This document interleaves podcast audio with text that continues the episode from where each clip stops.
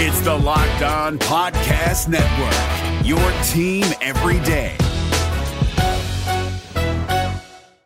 Hi, I'm Jake from Locked On. What do the teams you root for, your music playlists, and your podcast feeds all have in common? Spoiler alert, they're a reflection of you, and that's what the State Farm personal price plan has in common too.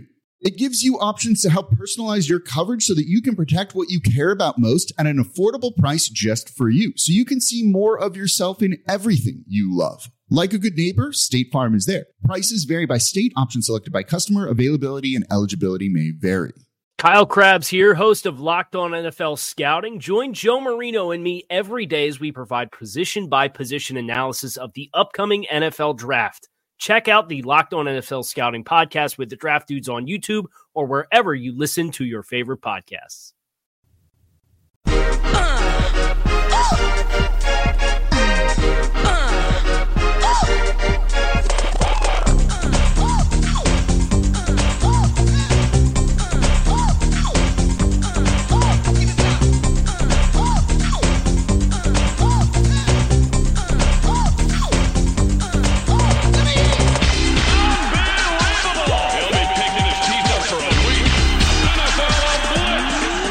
It is the Locked On Bengals podcast with your hosts Joe Goodberry and Jake Liskow. Find us on Twitter at Joe Goodberry and at Jake underscore NFL. Please like, subscribe, and share as we try to grow this community and pump out daily Bengals content just for you.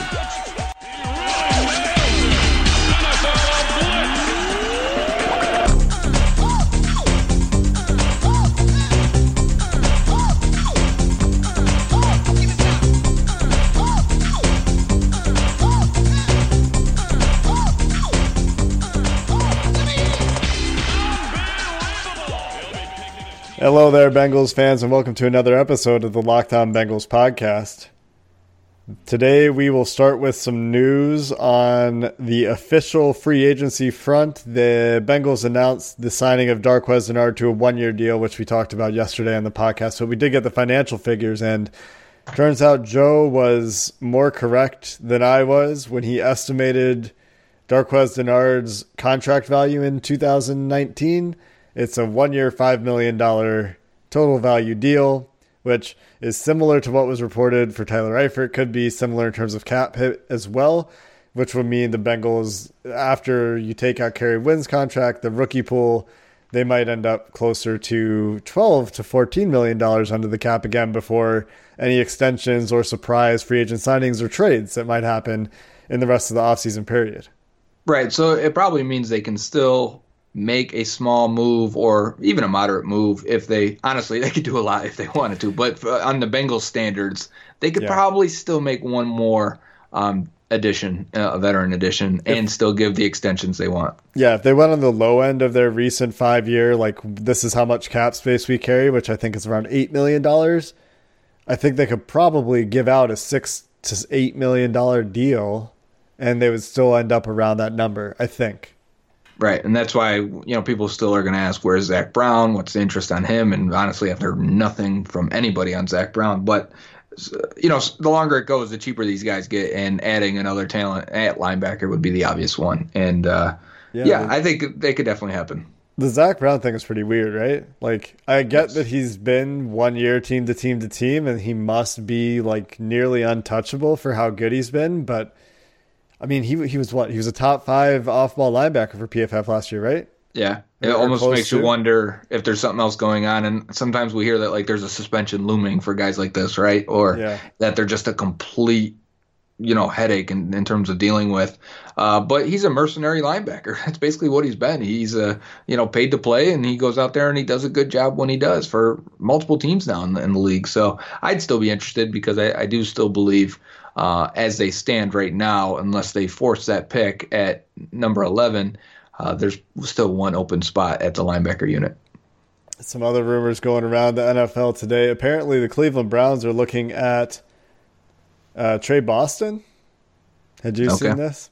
It, Tre Boston's another weird one. He's been good wherever he's been. Yeah.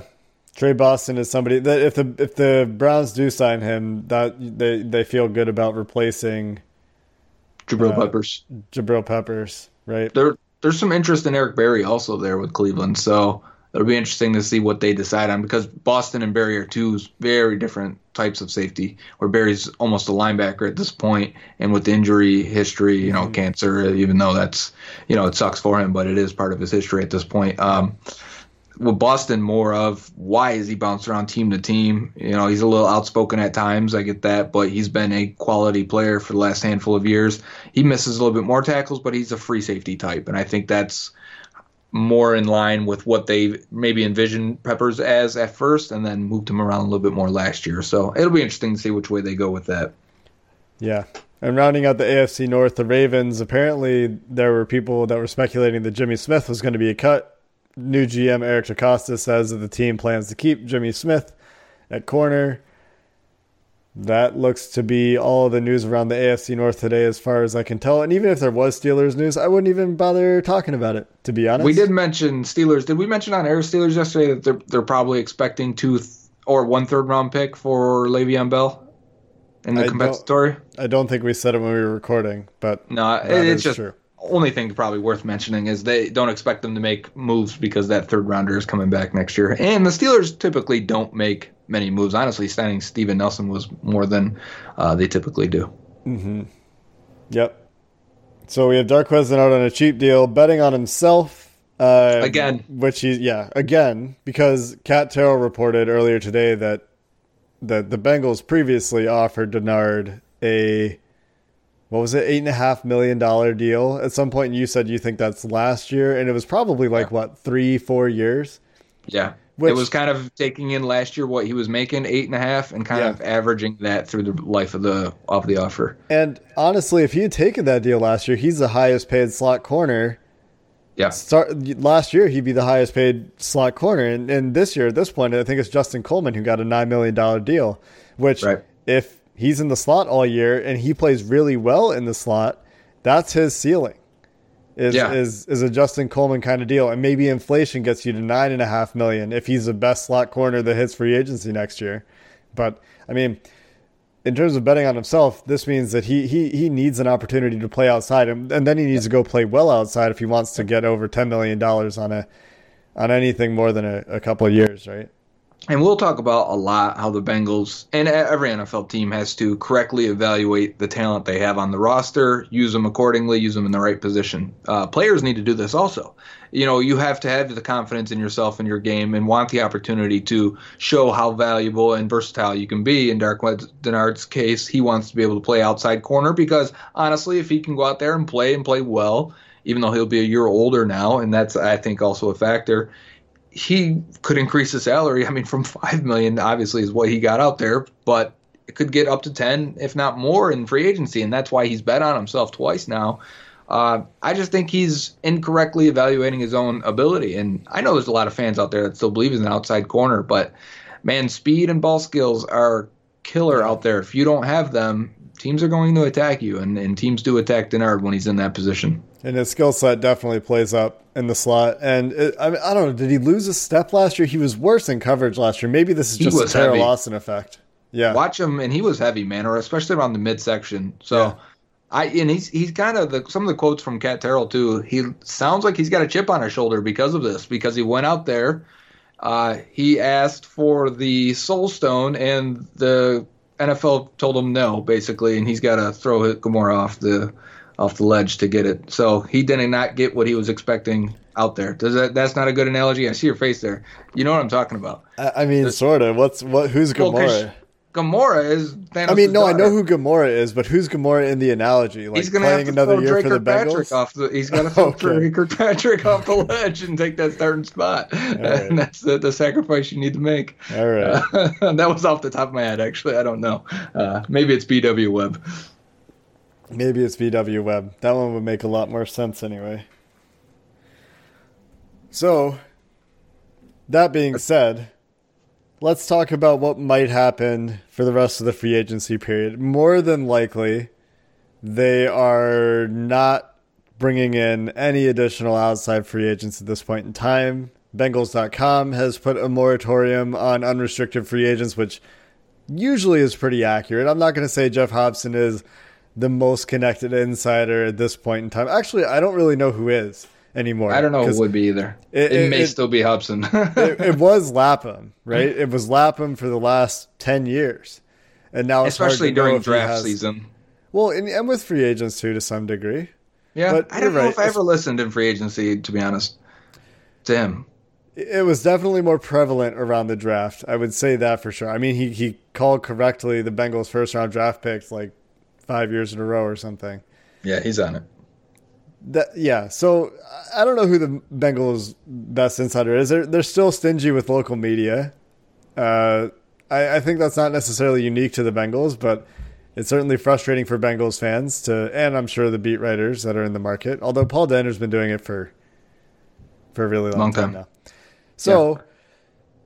We haven't heard much about trades the Bengals might be interested in. The one that we've talked about in the past and that people have talked about on Twitter, etc., is Darron Lee, Ohio State linebacker who plays for New York, who is on the block.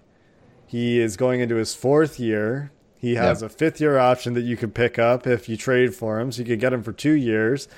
The fifth year option is probably going to be somewhere around $9 million, judging from CJ Mosley's fifth year option last year.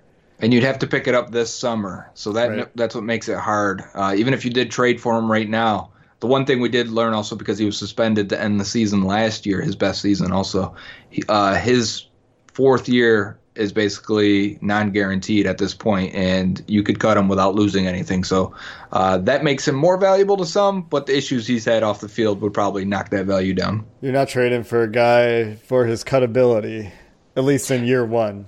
Not a high pick, at least, right? Yeah. You're not going to give anything good for a guy that may get cut or suspended. So, so where do you where do you value Darron Lee what, that's I mean, he, he's he's a weak side guy, right? And that's what we're talking yep. about looking for in the draft. And if they do bring in Darron Lee, then what are we doing in the draft? Are we strictly BPA? Probably. But let's start with question number one, which is are we talking fourth round pick? Are we talking sixth round pick? Looking yep. around the NFL, looking at the pick swap trades that happen, my perspective is if we're doing anything more than a six round pick for an off ball linebacker, we're probably doing it wrong when you look at some of the other guys that have been traded for six round picks. Right. And he's 24 and a half years old. So at some point during the season, he'll turn 25. And you could control him for two more years on cheap deal. If he's being traded, you get him real cheap. Uh, just it'd be the basically the cap hit uh, for the Bengals. The salary, the base salary. Right, exactly. So even if you did pick up the fifth year option and it was nine million, the two years combined at ten and a half, maybe up to eleven million, uh, wouldn't be terrible on a two year average looking at it that way if you got the production. Last year was his best and only good year so far. Uh, looking at PFF, he had a 74.2 overall grade. He had a lot of missed tackles. That's been a, a, a, thing that's plagued him throughout the first three years. In coverage, he had an 84.8 grade. Over the last two years now, he's played about 1,900 snaps the, that coverage grade, the athleticism, and the snaps, durability, he would have he would have played and finished out the year too if he had he didn't get suspended. He could have easily hit a thousand snaps in both years. But those three factors would be extremely valuable for the Bengals, and uh, three things that they could really desperately need added to this to this defensive unit. Uh, so, in my opinion, I would value him, and if that meant three sixth round picks, I don't care, I'd do it. But I think I'd get to the point where I would say, well, I'd take him in the fourth round if he's in this draft with the with the concerns uh, that he's had off the field. He's had a couple, and with the suspension and possible possibility of being released anyways, and he's right around the corner from making a sizable amount of money. I'd probably give the fourth round pick for Darron Lee. You go fourth rounder. That's, if I had to. That's Max Sharping in our most recent mock draft Monday. That's right. But it's also we took Blake Cashman in the third, so we would not take Blake Cashman in the third, right? So you're now That's the next right. question is yep. what's the impact on the draft? Hold on, before we get there, you talked about his pro football focus grades, and this was his first year yeah. that he graded out well in coverage. Do he was terrible. That, he was before. he was uh, like quite awful, and even this year he had two really bad games. He had two really good games where he had a couple interceptions in week one, which yep. really boosts his grade, I think, for the whole season. He had two Minnesota interceptions game. and a pass breakup against Detroit.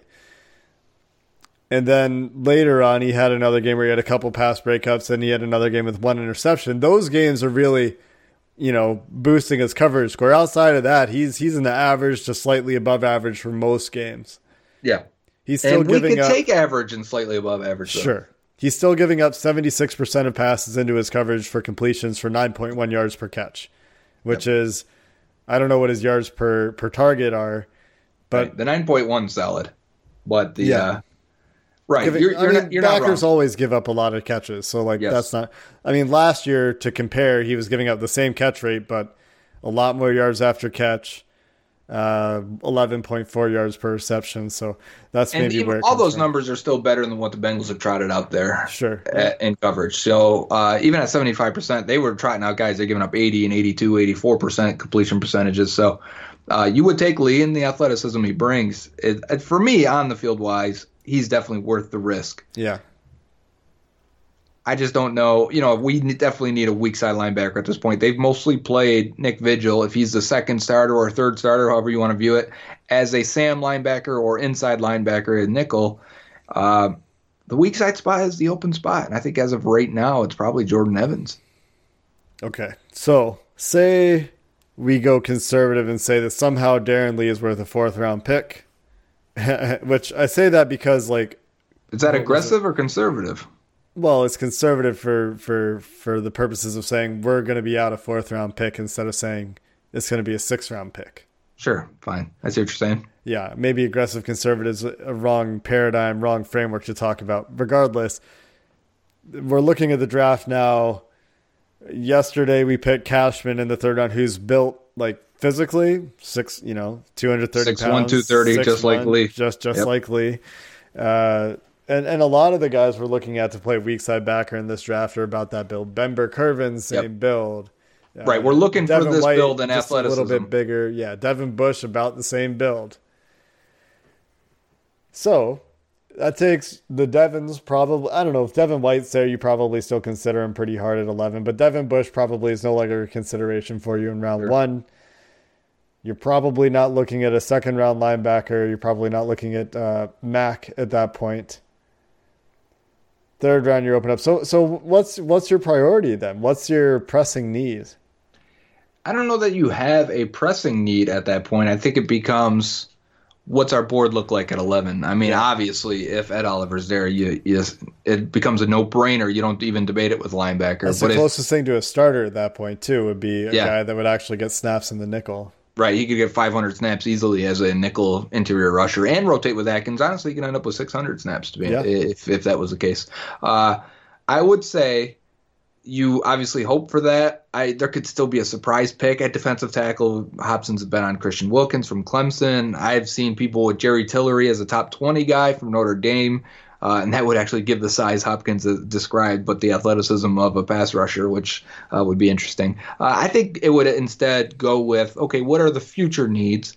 And we've talked about that, described that. I, yeah. I think it could also put them in position to say, you know what, we kind of like this Drew Lock guy, and here's a great opportunity to not feel like we're wasting the pick because we don't need to plug a guy, a first rounder in, or whoever we draft wouldn't plug right in if it was an offensive tackle or a defensive tackle or a linebacker, whatever the case, uh, and they would take a quarterback. But I also think, same way we did yesterday in mock draft Monday, uh, would be a great spot for the first tight end to come off the board.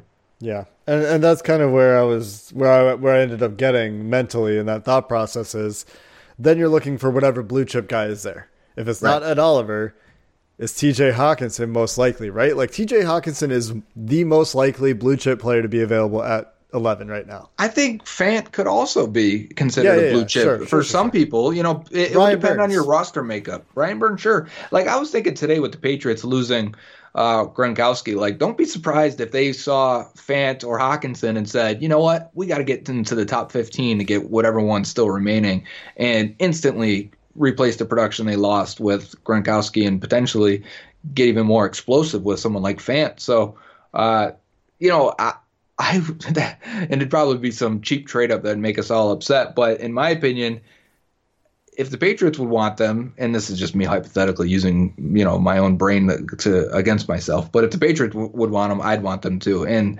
sometimes I, I trick myself and the players using that um, using that method of, of reasoning. But I would be down for Fant or Hockenson, and we just we described that pretty extensively during mock draft Monday. So if you didn't see that episode or listen to it, uh, go back and hear our thought process and why taking a tight end makes a lot of spe- a lot of sense, and especially a Y tight end like yeah. T.J. Hockenson.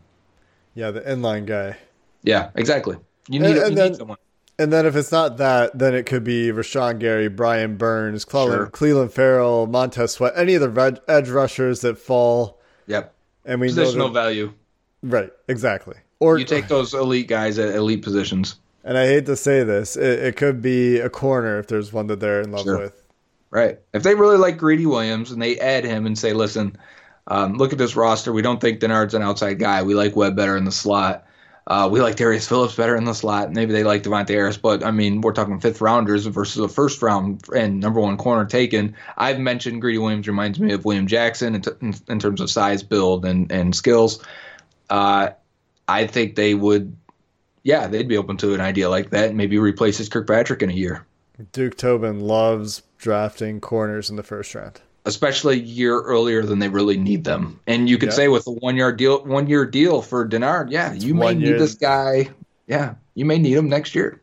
Yeah, there's the Bengals say this. I think more, more. I, I don't know. I don't follow their teams that closely, but I would imagine the Bengals say more than any other team. You can't have enough corners, right? Yeah, And that's the mentality that you know leads to William Jackson getting a year of seasoning time, and Kirkpatrick two and a half years, Dennard two and a half years, way too much seasoning time. yeah, which was an argument that we got on Twitter today against our mock draft Monday pick of uh, Jeffrey Simmons in the second round. Right for why take a guy if he's not having a clear cut role early. And I think for Simmons, I, I disagree on that logic because I think he would have a clear cut role early in his career, which would be year two uh, and he's and he's a blue chip prospect you're getting in the second round. This is like Right. This. I, I use the oh, I responded to it, and and I use the idea of getting William Jackson in the second round. If you get William Jackson in the second round and he has to sit a year, you're not upset, right? I, to me, it's like getting Joe Mixon. You're getting blue chip talent in the second round for other issues, you know. And uh, yeah, you while can Simmons, go back and look at other guys may- like Carlos right. Dunlap. yeah, and the, the and those last two guys, Mixon and Dunlap, didn't miss a whole year, No. but they weren't. Yeah, They were splitting time. they were eased in. Yeah, and I you could definitely ease in Simmons. It, it happened in late January, early February. He may be ready in October, November, and may play in December, and you ease him in that way. Yeah. What do you say we take a quick break and come back and talk about trading for Bill Belichick? Okay. That makes sense, right, Bengals fans? We'll be right back to maybe stay sane for the second half of the show. This is David Harrison of the Locked On Commanders podcast, and this episode is brought to you by Discover. Looking for an assist with your credit card but can't get a hold of anyone? Luckily, with 24 7 US based live customer service from Discover, everyone has the option to talk to a real person anytime, day or night. Yep, you heard that right. You can talk to a real human in customer service anytime. Sounds like a real game changer if you ask us. Make the right call and get the service you deserve with Discover. Limitations apply. See terms at discover.com slash credit card. Welcome back to the Locked On Bengals podcast. We're having a little bit of fun today talking about potentially trading for players, maybe trading away some players.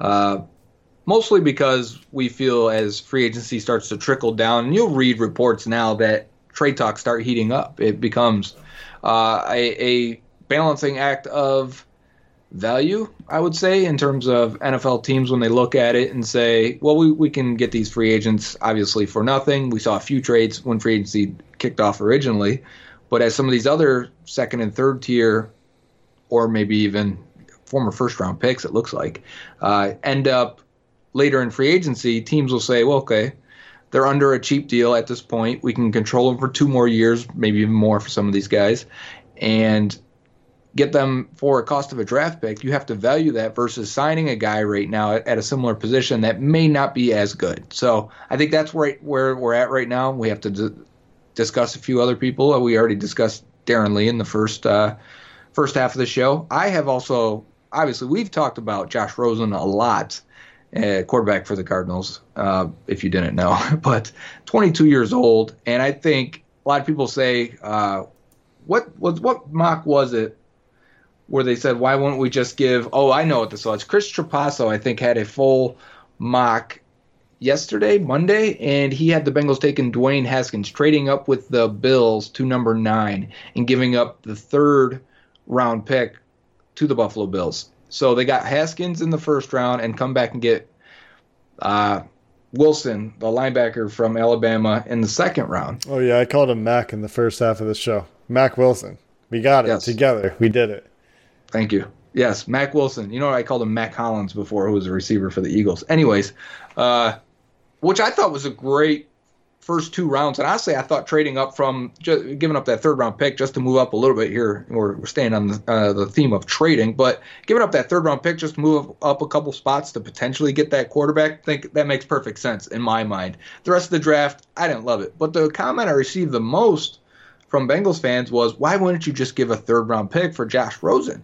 And I know the reports out there that it's potentially a third round pick, but I definitely think if other teams get involved and if the market heats up, I don't think we're going to look at a third round pick. Some people, some Patriots people say, oh, they might give up their first rounder or they at least entertain that idea.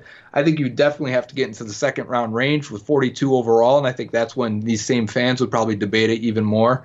Uh, and then maybe even potentially, I thought of maybe even swapping going back from 11 to 33, and, and which would be about the value of a first round pick to get Josh Rosen, who I believe still could be a franchise quarterback. And if you place them with these guys, would probably be around the Dwayne Haskins level and could potentially still be a top 10 quarterback if he was in this draft. And I want to get to this in a second, but after we finish this discussion, earlier today you tweeted that you think John Ross, the prospect, would be the first receiver drafted in this year's class. So let's talk about that. And I said it last finish. year too. Yeah, I saw that. Let's talk about that after we finish talking about Okay. Drew Rosen. Josh Rosen. Josh Rosen, man, every time Drew Rosen. Maybe in man. April you'll be able to do, to get his name correctly. Maybe if he becomes a Bengal, I'll worry myself enough to fix it. Yeah, that's right. Because we've talked about Rosen enough, then he's not even been a, a part. But yes. So what do you think? What what pick would you give up for Rosen?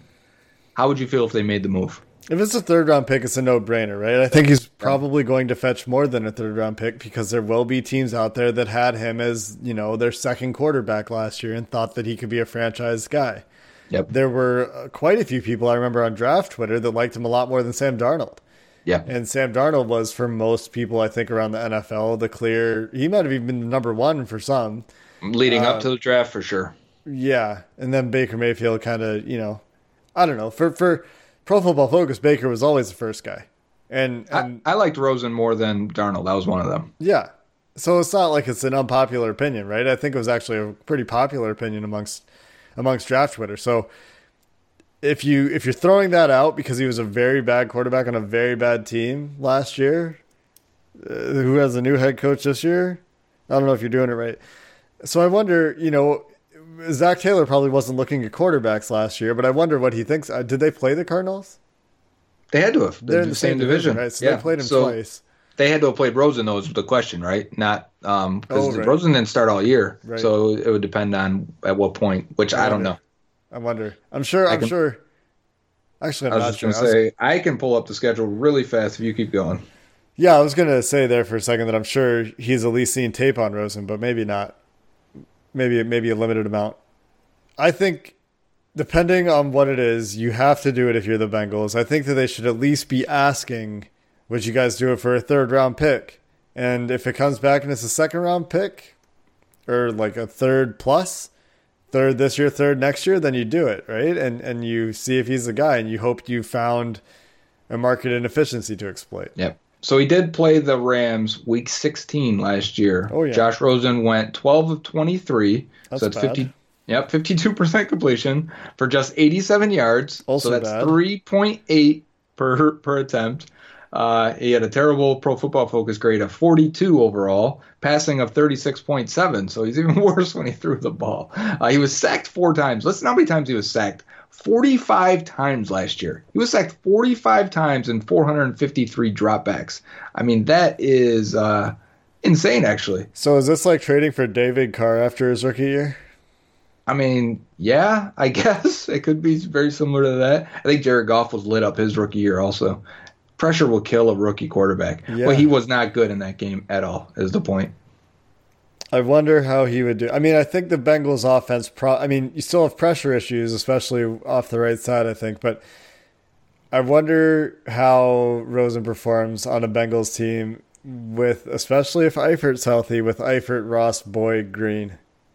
I'm looking at his grades for under pressure, and uh, obviously it was a, a large chunk of his uh, dropbacks. 180 times he was in 180 dropbacks he was pressured out of 453.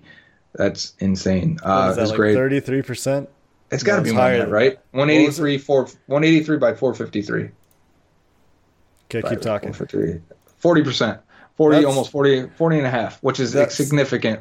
Near the top of the league. The only quarterback I can think of off the top of my head that's had success under that much duress is Russell Wilson. Yes, And not So Russell you- Wilson as a rookie. Veteran and Russell Wilson is is pretty damn good. So under pressure, he completed 41.5% of his passes, one touchdown, six interceptions. Now, no pressure, 270 dropbacks. He completed 62% of his passes for 6.5 yards per attempt, 10 touchdowns, eight interceptions. Still Quarterback rating of 80. No, but as a rookie on a bad team, As a Uh, rookie on a bad team, then that's, you know, pretty acceptable place to Yep. be. Adjusted completion percentage was 69.9 without pressure. That's also a little bit low, but not the worst. Yeah. It's it's a foundation that you could look at for a rookie and say, you know what, we were very bad last year, and so we think you can be better. I always think it's weird when teams when teams do coaching changes after a year one of a rookie, you know, of a year one of a quarterback, and then they're Yeah. sitting there looking at a quarterback at number one. Like it's such a weird situation for Especially Cardinals it's not a organization. GM, right? Yeah. That's the same GM. He picked Josh Rosen. Yep. So that's that's an interesting one. I've got another Cardinals player, Haason Reddick. He's brought, been brought up a lot. Um, kind of a linebacker edge. He was a hybrid player coming out of Temple. Honestly, I liked him a little bit when the Bengals took John Ross. It was the same draft. Uh, Reddick really hasn't found his footing. He did play 800 snaps last year, mostly as an edge rusher. He had four sacks last year. He had two the previous year. Uh, 6'1", 235, so he doesn't have the typical size of an edge rusher. He's kind of a Sam in the Bengals' old defensive scheme, where they used to like those defensive end, uh, big run defending line of scrimmage type Sam linebackers. So Reddick would be interesting to me, and I wonder where he is in terms of value. Is that a late day three pick swap? Is it a uh, you know th- fifth rounder or so for a Haason Reddick? But I don't think he'd he'd actually fill the holes they have at linebacker, but he would give them a piece that maybe they could do something with. I think it'd be very similar to the who the Rams had last year in Samson Ebukam, uh, who was very productive linebacker linebacker for them. Yeah. And I have also Shaq Lawson. He's also 25. Bills run defender, defensive end, former first round pick out of Clemson. Played less than 500 snaps last year. Much better versus the run than pass. I think you could kick him inside and get a little bit out of him. I'd also be interested in, in Lawson. And that's a guy on a team that the Bengals like to do business with. Yep. So that is, you know, potentially a reasonable idea. Has has there been any discussion around trading him? He was on a. I was looking up potential trade uh, targets, and he his name was listed on two different articles, one on NFL.com, mostly because of his production. And the Bills may take a defensive end with their number nine pick. Yeah. Okay. Makes sense. There are a lot of edge options there for Buffalo, most likely, at number nine if they stay there. Yeah. So, Joe, I'm not letting you off the hook. Let's talk about John Ross against DK Metcalf. Okay, I'm ready for that. And then we'll talk about trading for Bill Belichick because I think that'll be fun. So, why is John Ross a better pick than DK Metcalf, Hakeem Butler, N'Keal Harry? Well, I think uh, Hakeem Butler is the best receiver in this in this class. I like I like Nikhil also. I think uh, everyone fell in love with DK Metcalf running and, and testing the way he did. But if you look at his production, okay, let's go back now to 2016 as a freshman. Uh, just two games, two catches, 13 yards. Okay, so let's go to the next year. Average the next two years, 16.6 yards per catch, 21.9 yards per catch over the next two years. Those the production though, 39 receptions, 646 yards, seven touchdowns as a sophomore. 26 catches, 569 yards, five touchdowns as a junior. Uh, he has not been high end productive in, in terms of looking at it in compared with John Ross, who was highly productive, 17 touchdowns his final year at Washington. Uh, he Ross would have the production. He would have the workout, similar to what DK Metcalf had. And DK Metcalf was also coming off of injuries that have really plagued him to the point where I, I believe some people were concerned if he was going to continue to play. Uh, he had a season season ending injury last year in, in, in October Uh, I'm trying to figure out what it was again. I, I don't want to say back. Okay, it was neck. That's what I thought. Okay, so he hurt his neck, and people were concerned for his future. So he's got issues. He's got production issues.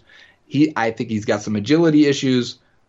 I definitely think that Ross would be considered the the top guy. His production's there. His his breakout age would be very high.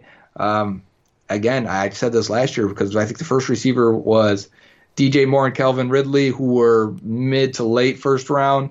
I think Ross would have went ahead of both of those guys also, and I believe this year he'd still be the only guy that maybe goes top twelve. I don't think Metcalf goes top twelve, and if he does, I, would be surprised.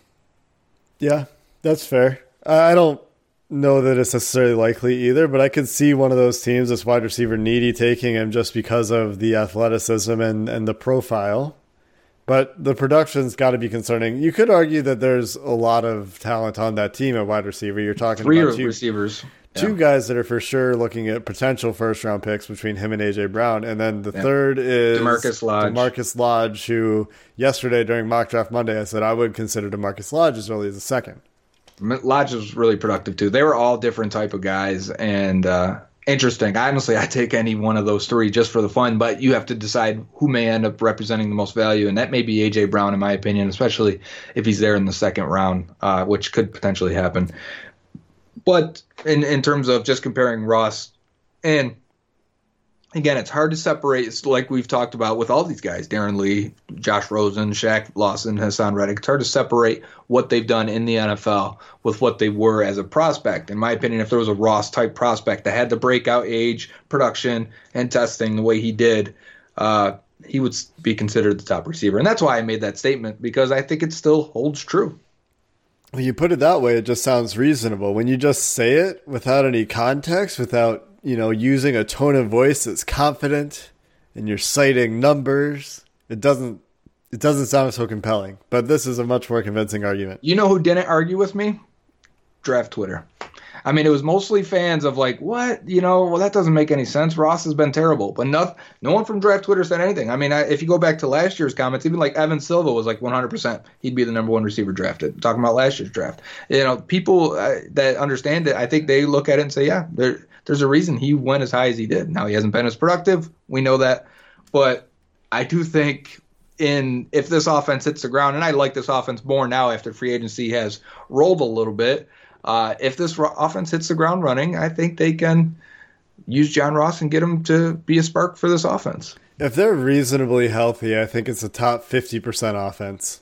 If they're very healthy, I right. think it's a top 30% offense. Sure.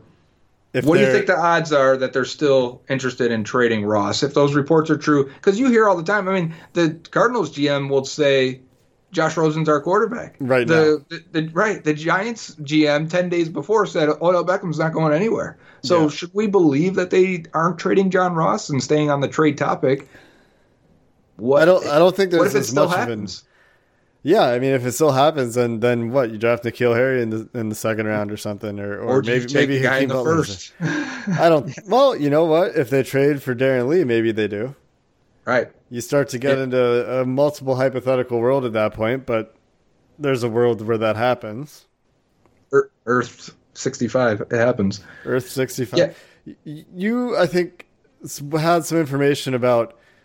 Uh, you, Ross. You showed me something about Ross and Tyler Boyd last year versus Mohamed yeah. Sanu and Marvin Jones. And this yeah. is something that we've talked about on the podcast before is the Bengals have let these these free agents walk Andrew Whitworth, Marvin Jones, Mohamed Sanu, uh, Kevin Zeitler, Jonathan Joseph, Justin Smith, you name it.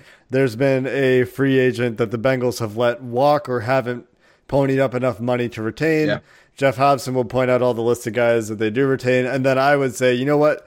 It doesn't matter if they're keeping their own guys or not. It doesn't matter what free agents you spend your money on, your own or an unrestricted guy, as long as you're getting the best player. Because and, there's there's that article we talked about a couple exactly a couple yep. episodes ago where teams that are spending on unrestricted free agents might actually be getting better value because they're the yep. better players sometimes. Yep, and uh, this is something I've tried to track ever since they let Marvin Jones and Mohamed Sanu go in the same offseason, which seems crazy. And then they follow it up the following year, letting Whitworth and Zeitler go. So, same position, you're letting two big draft picks and, and investments walk in, in their primes. Whitworth not you know counting as being in his prime, but anyways, I've tracked how they've replaced those two guys, and I wanted to see. At first, it was LaFell and Boyd. Now, were they going to get similar production to what Sanu was doing in Atlanta and what Jones was doing in Detroit? They didn't match it that first year. Even in the second year, Boyd had a had a down year. Uh, LaFell was him his normal self. So again, they were not able to match what Jones and Sanu were providing for their respective teams. And yes, they're saving a lot of money by not paying those guys, but you have to debate if that's worth it if it's setting your offense back. And I think everyone would agree 16 and 17, the receiving unit, the, the, the second and third guy, really set this team back. Yeah, we know offensive line had their impact too, but in 16, the, that offensive line was still intact and it still had a negative impact on them. So, uh, looking at this past year was the first time they actually matched the production of, of Mohamed Sanu and Marvin Jones and Sanu had a really good year for Atlanta, really being the true number three receiver for the first time after they drafted Calvin Ridley. But Marvin Jones, after they released Golden Tate, uh, even though Jones was hurt for a chunk of that, and Kenny Golladay may have even surpassed him as the number one receiver, putting Jones as the number two guy, kind of again where where he was before. Uh, you see his production dipped a little bit this year, and I think he was held to five or six games. But looking at Boyd and Ross, what they combined for, and the, most of the positive stuff is because of Boyd, but these are who they spent the picks on, right? So 1,375 snaps for Boyd and Ross combined, 1,368 snaps for Jones and Sanu. So the difference of just seven snaps there. Targets for Boyd and Ross, 158. Targets for Jones and Sanu, 150. So a difference of eight targets now. Uh, catchable targets, 119 for Boyd and Ross, 75% were catchable. We know that uh, it was extremely low for John Ross, really high for Tyler Boyd. Uh, it was about consistent for Jones and Sanu. They had 126 total catchable targets. That's 84%. So they had a 9% more catchable rate, which leads to them catching 101 of their 150 passes, where the Boyd and Ross, the Bengals duo, uh, ended up catching 97 of their 158 for so that's a 61.4 completion percentage Jones and Sanu 67.3. So big gap there, 6% gap. And mostly that's looks like it's on the quarterback. But as we get farther down, you'll see also on John Ross. Uh, total yards 1,238 for the Bengals. Jones and Sanu 1,346. So basically about 110 yards difference, 108 yards difference, 12.8 yards per catch versus 13.3 in, in favor of the veterans. Uh, touchdowns for the Bengals 14 because Ross and Boyd had seven each touchdowns for Jones and Sanu because Jones missed a lot of time. Just nine. Uh, so Bengals ended up with five more touchdowns out of their duo. Now the drops for Jones and Sanu, three drops, and I think those were three were from Jones and zero, or no, one's from Sanu, two from Jones. Uh, while the Bengals had ten, three from Boyd, seven from Ross. We know that's well documented. Uh, the five interceptions for the Bengals, so this is targeting that receiver, were all on John Ross, none on Tyler Boyd. The two for the Jones and Sanu duo, two for Jones, zero for Sanu. So a lot more interceptions. This leads to a total quarterback rating, passer rating in their direction of a 102.2 for Ross and Boyd, which is pretty good. You throw to them, 102 rating would be Andy Dalton's career year. Uh, but for Jones and Sanu, it was a 110 quarterback rating. So production wise, very similar. You could take two receivers from a random amount of teams and get a pretty similar production. But these two guys came from the Bengals. These are who the Bengals replaced them with, being Tyler Boyd and John Ross last year, for the first time, that duo gave the same production as what they lost. Uh, having said that, the cap hit for the Bengals two receivers was five million in 2018. For the Falcons and Lions combined, it was 13.9 million difference. So let's say it's 14 million, a nine million dollar cap saving for the Bengals. But here's the big thing, right, Jake? It's the replacement cost. The Bengals back got back a fourth rounder from Marvin Jones and a fifth round compensatory pick for Mohamed Sanu. If you put those picks on the trade value chart, pick 138, pick 178, and then subtract for what they spent on Boyd and Ross, pick 55, pick 9, they lost out on a value of 1643 on the trade value chart, which is equivalent to a top 10 pick, right? It's equivalent to a sixth overall pick in the first round. Which this year is maybe Dwayne Haskins. I don't know. Sure. Or just go back to when they actually spent that pick on Ross. I mean, they're, they're, yeah. it's a direct payment right there. They had to spend, or in their minds, they had to spend the number nine overall pick at a need position. And we've discussed how they do this, and they pigeonhole themselves to do this. uh, from their free agency, but they they took Ross at number nine, and that could have been an, as an example if they were able to keep Sanu or Jones. You you keep one of those guys. You're not forced to make that pick and maybe then you can open your ideas, and it would have ended up being a Watson or Mahomes or Ryan Ramczyk or uh, OJ Howard, whoever you can dream up. That would have been a great scenario. I'm I'm willing to dream it up. The point of, of all this, as the replacement cost it takes, is it worth it to finally match that production after three years? And you save some money, but you could have used those picks at so many other positions. You know what all this conversation makes me feel like is is that they shouldn't take Devin Bush at number 11 overall.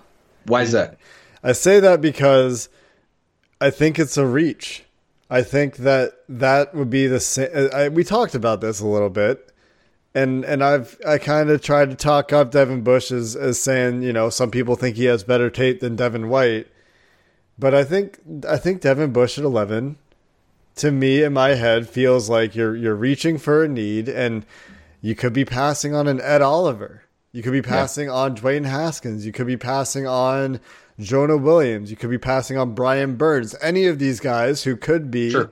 and probably are higher on most people's overall boards and could have better NFL careers at more impactful positions. So you feel it could be similar to taking Ross, even though the, the other two receivers went ahead of him and they said, you know what, we still really like Ross. Ross was a target of ours. We're going to take him, regardless of the other guys that we all mock to them, right?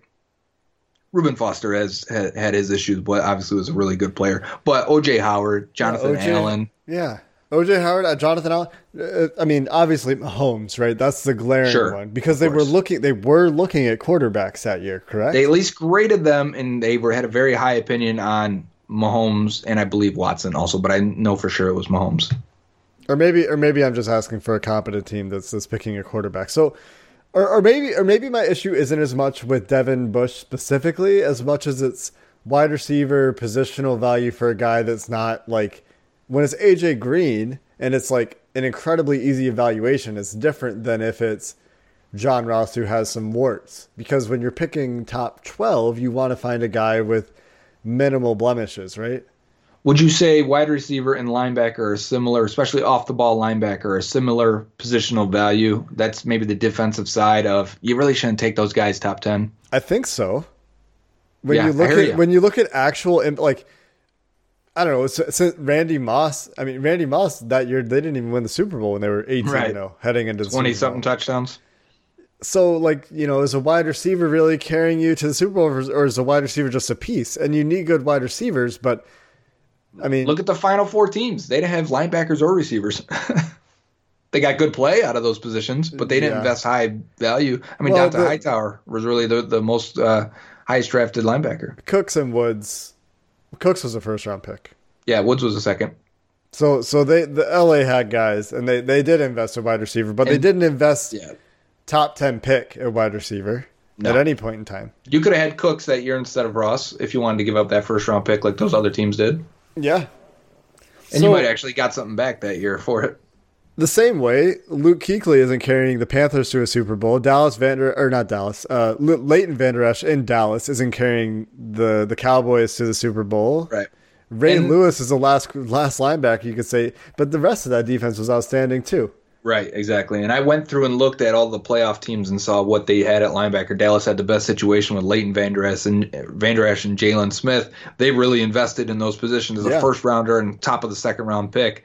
Uh, and then it was Bobby Wagner, obviously Seattle's best linebacker in the league. So and you're still going to uh, get beat by Julian Edelman when you get a free release happens. on him when you stack him in the slot and you run him on a crosser, and you're you're asking your corner to play through a natural pick, and and your linebacker isn't going to run with Julian Edelman. In the way the game is designed, linebackers are put in conflict more than any other position on defense in terms of reading, reacting to their keys, defending the run first, because you hear about it all the time. We got to defend the run first, and linebackers are meant to do that, and they're built to do that. And I think the keys are designed for them to read run first, so you end up play action and, and other formations and movement get them out of position, even no matter how good you are. So the point to this was if we're afraid of taking a wide receiver that high, and we're not talking about this year, I don't think that happens. But should we be as afraid of taking a linebacker if it's not Devin White? And even if it is Devin White, if it's Devin White over Ed Oliver, is that correct? The reason that Devin White would even be there at 11, and right, with that, some people say that, that Devin White, no matter what, even if Ed Oliver's up on the board because of the need at linebacker. Uh, man, I would hate to draft C.J. Mosley and over Aaron Donald. You know, and yeah. who knows if either one of those guys end up being that. You could take the two best in the league, take Aaron Donald and, and Bobby Wagner. You still want Aaron Donald. So yeah. you want the interior disruptor, the guy that disrupts more plays, causes havoc, ruins offensive game plans. And that in today's league is on the defensive line and especially interior defensive line. Yeah, I mean, who's who's going out there and, and game planning around Luke Kuechly? I mean, you have to They're know not. where he is, but it's I mean, even at safety, like an Ed Reed, or or we talked about this with uh, Earl Thomas. Like you, he, Earl Thomas changes a game for a defense more than a Luke Kuechly does, right? Oh, for sure, yes. So it's it's name a position on the defense that matters less than linebacker. There's a reason the Bengals have had bad linebackers for so long and still had good defenses. Yeah, that's true. They have had good defenses with very mediocre. I mean, Dhani Jones may be the best of that last what ten years now. Linebacker. Sure, right. Because yeah, when yeah. Burfict was on, he was he was very good. Yes, I'm obviously I was glossing over Burfict when and thinking of some of the better defensive units they had in in 09 and and sure. 11 yeah. and 12, but then by then they started to get Burfict. So, uh, yes, it, they've gotten by with bad linebacker play for a long time. And that's because for for some period of time that was because of the secondary, and then for and another the best period, defensive line in the league, maybe at, at, for a short period. Right, and then I was going to say for another period of time it was because of the strength of the, def- of the defensive line when Carlos Dunlap. We're on the Geno same Atkins page here. Yeah, we are. And all the guys that could rotate. Remember that that was a deep deep defensive line. Uh, and we talked. We talked yesterday about Kerry Wynn. We said he's like Frosty Rucker, Jonathan Fanene, and just thinking of those guys and their rotation and how they kicked them inside and got production yeah. out of that unit. I Chris think Fanene one, yeah, Chris Smith recently, but Fanene six and a half sacks one year. Uh, you know, I'd love to get that out of their nickel rusher right now. If you get that out of Kerry Wynn, I'm happy. I'm not complaining about it anymore. He deserves five million if you get that out of him. well, and he might get five million. We have to wait and see. We I'm, do. I'm just kidding. You know what? Bengals fans would argue when Vontaze Burfict came onto the, the field those years when they had bad linebackers besides Vontaze Burfict, the defense did perform much better, which that's sure. fair to say. So I'm not saying the linebackers aren't valuable. I'm just saying like positional value matters. In terms of position value on defense, you could argue with this with the way the league's evolving, safety used to be the one that was the least valuable. It may be more valuable than linebacker now, and I say that because of the way offenses are attacking you. Everything's getting specified in terms of skill set. I think safety is the equalizer. If you can get a guy to come down and cover the slot, if he can cover tight ends, backs out of the backfield, uh, come in and be a linebacker, but also be a corner. Yeah, I think a good safety, a Darwin or Derwin James, is way oh, more yeah. valuable than Devin White this year. And you know, maybe Unless, the Bengals unless Devin White can run with tight ends. But he hasn't shown that in college, so you're making a projection when you do but it. He, run, he runs fast enough. He does. He looks athletic enough to do it. You're right. It just you just have to do it. And Derwin James didn't always. We we did a tape breakdown of Derwin James on YouTube somewhere, and uh, there were times he looked really stiff. So yeah, it's it wasn't not always there. I was among those and wasn't sure he should have been you know in consideration for the Bengals last year. Yeah, there was a lot of people thought he was a slam dunk uh, uh, pick. You know what's funny is did I don't know if we talked about this, but someone, I think it was Dane Brugler of the Athletic. He's their draft guy, good guy. Um, he recently said this year had the Bengals had stayed, and he knows the uh, Cowboys really well. He does a lot of work with them. Uh, had the Bengals stayed at their pick and not traded back with Buffalo, they were eyeing Leighton Vander Esch with that pick. Hmm. Cowboys had Vander Esch to the Bengals as like we don't expect him to be there if the Bengals stay there. Uh, and they traded out of that pick very early in the process. They did. And we'll see what happens this year. Maybe they'll trade up to get a quarterback. Maybe they'll trade back if they don't like what they've got and try to accumulate some picks in the mid rounds where we've talked a lot during the mock draft Mondays. We feel there's a lot of depth. And we'll. Uh, We've got one more uh, trade though scenario just to go yeah, just to go okay. ten more minutes maybe on this. Well, maybe, let's not do not ten more minutes. Twenty minutes then. Five. This is from this is from Nick Mendler on Twitter. Uh, he says he's having this debate at work, and he says if you could trade for Bill Belichick, what would you give up? Can you right. trade for coaches? He questions. Keep your con- great content on the podcast. Who Dey from Denver. We're trying to keep the great content. That's why we've been rambling for the last 50 minutes. But yes, you can trade for coaches. It's happened. Jon Gruden, most notably. Joe has a breakdown there. What I would give up for Bill Belichick, if you were saying I get four years of Bill Belichick, uh, I'll give up. I'll give up the farm, right? Like uh, you, you name your price. And, Is this the I'm- price then? This is what Jon Gruden was traded for. Now Gruden was much younger, but Belichick was is clearly maybe even the best coach of all time. So Jon Gruden in 2002 traded from the Bucks or to from the Raiders to the Bucks. They had to give up their first round pick in 2002 and 2003, second round pick in 2002 and 2004. So two firsts, two seconds, and eight million dollars in cold hard cash. What do you think about that? Yeah, I'm in. You're in for Bill, Bill Belichick, right? I want Bill Belichick to coach my football team, man. There's think he- nobody yeah. as good as as Bill Belichick in the NFL right now. Period. The closest I think is probably Andy Reid. That'd be interesting. Who is the next best coach? I, my opinion is that Andy Reid. I think I'm settled on Andy Reid. Sean Payton's up there for me too. Sure. Uh, I don't. I don't think that Sean McVay has necessarily proven that he's definitely one of those guys yet. Uh, Pete who- Carroll's still a top five guy. He went to two Super Bowls. on a on a rookie deal for Russell Wilson, who they got in the third round. Hey, that's that means they're smart. They realized what they what situation they were in. Yeah, they've never had an offensive line either. Who who's the the coach in in Philly? Doug Pederson. Sure. Sure, you could talk about Doug Pederson. He won a Super Bowl with Nick Foles. Yep.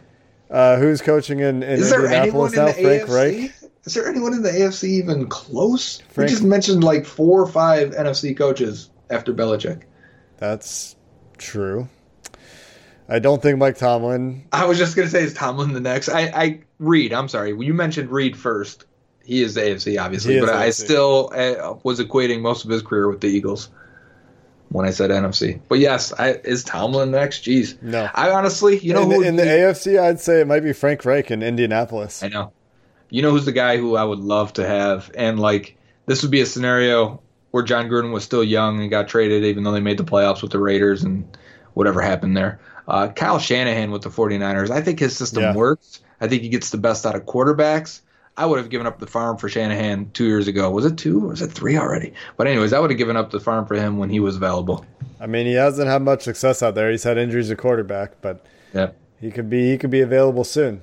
Coming to a Cincinnati Bengals near you when we don't hire uh, the other Callahan and Jim Turner blows up the offensive line. no, you know what? Jim Turner is going to do great. We're going to get Bobby Hart. He's going to be a Pro Bowler at right tackle in 2019. Someone said if Bobby Hart grades over a 69 or 60, yeah, he might even said 69.6, but if he grades over, we should do something. Like we should make a bet now. If Bobby Hart gets over a 69 for the season PFF grade, uh, we got to eat something, wear something, buy something, whatever the case may be. I think people should send in uh, suggestions on that. Would you be willing? Or you don't want to leave it up to the internet? Let's see what the suggestions are. I, He's I, not going to get a 69 grade. I don't you trust the about? internet, man. I, I'm worried that Jim Turner's right, man. Yeah, that's it. No, he's not going to be good. Come on. Stop Hey. it. He's 24. You got to shave your beard and your head. I'm giving out suggestions here. You're not, you don't look at me about that. Nobody knows that I have a beard. Now the whole beard. internet knows. He's got a sweet beard, internet. That's a fact. Good All hair, right. too. Joe, you're so generous today. Yeah, I'm feeling good. All right, Joe. Let's wrap it up. We've talked about trading for Bill Belichick. We've talked about trading for Darron Lee. We talked about what the Bengals had to essentially give up to replace Mohamed Sanu and Marvin Jones when they left. We're still paying the price, I think, for Andrew Whitworth. We'll see how that turns out. Those trades did not turn out. we already know the answer on that one. It's Well, they're a still first and paying. second. They spent a first and second. They're going to have to pay more. Well, they Yeah. well they they paid the first and second a pick swap for Cordy Glenn and seven million dollars to Jesus, I bet that Bobby looks even Hart. worse. Actually, if we tallied this all up, I bet that looks even worse. well and and there's going to be a lot worse performance. But I, I mean, you're I'm including right tackle as well. So Sure. Anyway, But they didn't have to play Jake Fisher at tackle. They could have made him a guard or whatever the case may be. I, I, think that there are some guys that just go to the Bengals and they're star-crossed, right? Like if if you don't get off to a good start, na- name a guy who's come off besides the guys that are redshirted, who's come off a bad rookie year and succeeded in Cincinnati. Hey, this is a topic for another another episode. Yeah, maybe it is, and and we have a new coaching staff too. So maybe maybe this isn't something that's going to be a trend. Maybe it's not even worth getting into all that much.